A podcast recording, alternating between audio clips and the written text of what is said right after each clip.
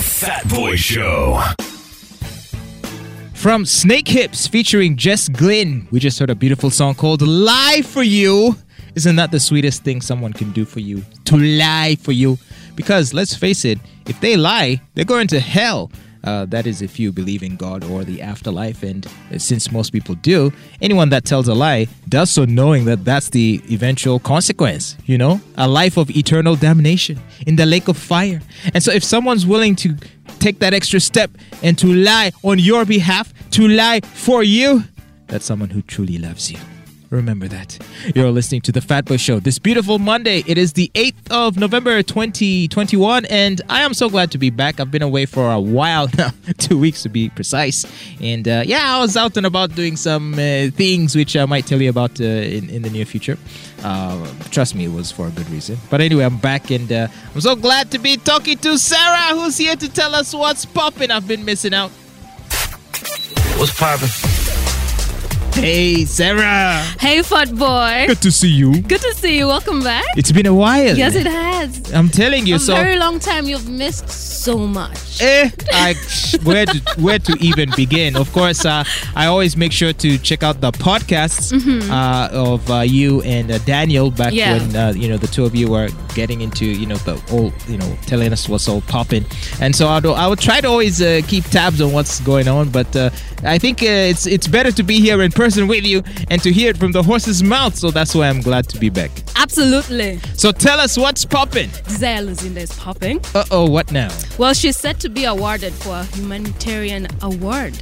Wow, what humanitarian work has she done? Bless us with her beautiful pictures. No, if you don't know, Desire Luzinda has a foundation. It's called the Desire Luzinda Foundation International.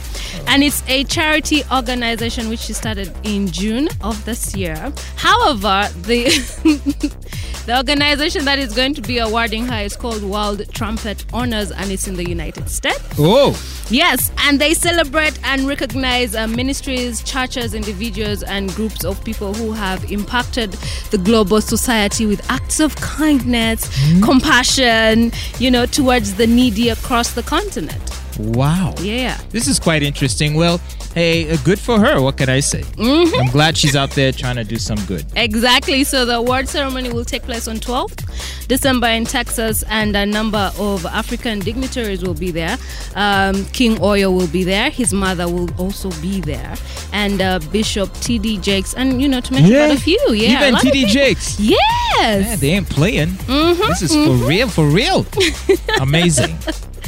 Okay, well, uh, hey, hats off to uh, to Desire Luzinda. Yeah, I'm sure you expected something else scandalous. Yes, I thought she's popping because uh, new uh, some new pics have leaked, but uh, that's clearly not the case. She changed her life. She's now a changed woman. Lovely. She walks with God now. Yeah, I heard her on the. Uh, she did uh, an interview with Olive, which, by the way, if you missed it, you can catch it uh, in the podcast. Just go to the podcast section and check out uh, Brunch Talk with Olive. Uh, I believe uh, it's an interview they did maybe three weeks ago or so. Yeah. Uh, so you can uh, hear Desire's journey and her walk with God and all that good stuff. Well, uh, what else is popping? Ice Cube is popping, and he said no to a $9 million movie role because he refuses to take the COVID 19 vaccine. Uh, is it one of those things where the film production company is requiring everyone to everyone get to be vaccinated. Yes. And so he's like, okay, no thanks. Yes.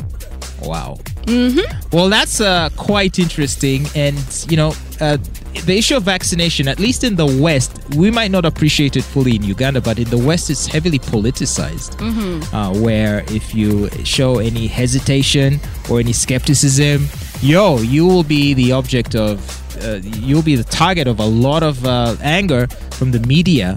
And, and even political and medical figures. Look at what happened to Nicki Minaj. Yeah. Do you remember when she put out a tweet She saying her cousin's friend's testicles. That's what. Yes. Got swollen.